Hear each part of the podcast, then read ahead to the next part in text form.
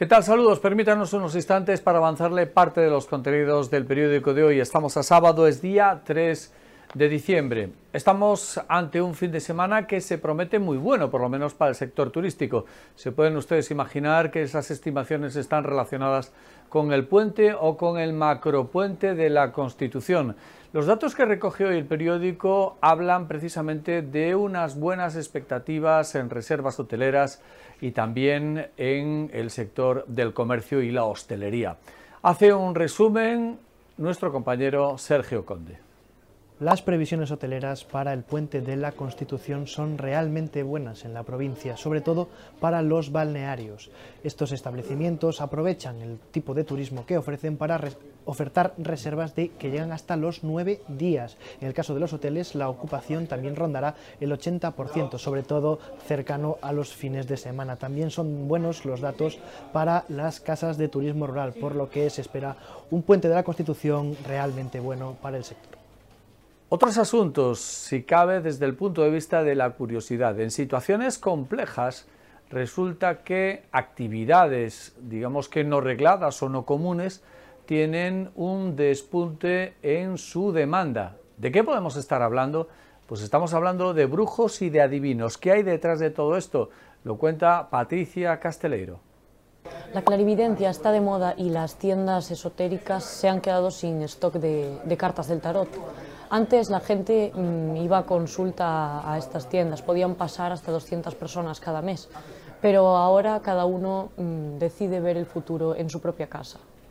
Ayer el Ministerio de Trabajo y también el Ministerio de Seguridad Social han dado los datos del paro relacionados con el pasado mes de noviembre. En el contexto general las cifras son buenas, en el contexto particular de la provincia de Urense también lo son, entre otras cosas porque hay casi 400 parados menos, por lo menos inscritos en los registros públicos de empleo y hay algo más de 100 afiliados al sistema público de pensiones, a la seguridad social, en definitiva.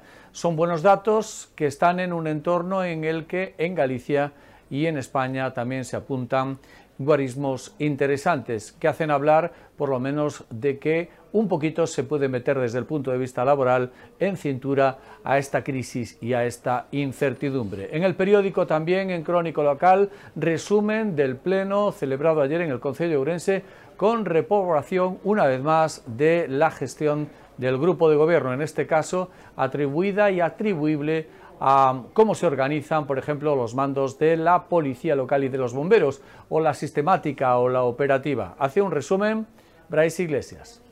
El caos en las horas extra de la policía local que ha estado contando este periódico monopolizó ayer la sesión del Pleno Municipal del Concello del mes de diciembre. Los grupos políticos por mayoría absoluta reprobaron la gestión de todo el gobierno local en esta cuestión. Además, hoy contamos cómo la intendente jefa de la policía local, María Barrera, ha presentado una eh, denuncia en la justicia contra el concejal Telmo Ucha y contra el Concello de Ourense por acoso laboral. También hay tiempo para el arte en el periódico de hoy, en la crónica de cultura, Eli Elizabeth Fernández nos recuerda que ayer inauguró una exposición Alessandro. El pintor urensano Alessandro vuelve a su tierra. Eh, lo hace con una exposición sobre el Camino de Santiago visto desde a Costa da Morte. La muestra se exhibe en el Centro Cultural Marcos Valcárcel hasta el próximo 18 de diciembre. El resto de secciones del periódico ofrece también interesantes asuntos que esperan su lectura. La redacción del periódico trabaja para ofrecerles a lo largo de la jornada también temas muy interesantes que pueden seguir en la región.es. Y en cuanto al tiempo, esto va de frío, estamos arrancando diciembre, algo de niebla, temperatura que no estará pues mucho más cambiante de entre 0 y 3 o 4 grados según zonas y la máxima tampoco pasará de los 13 grados. Habrá, eso sí, sol al menos en las horas centrales del día.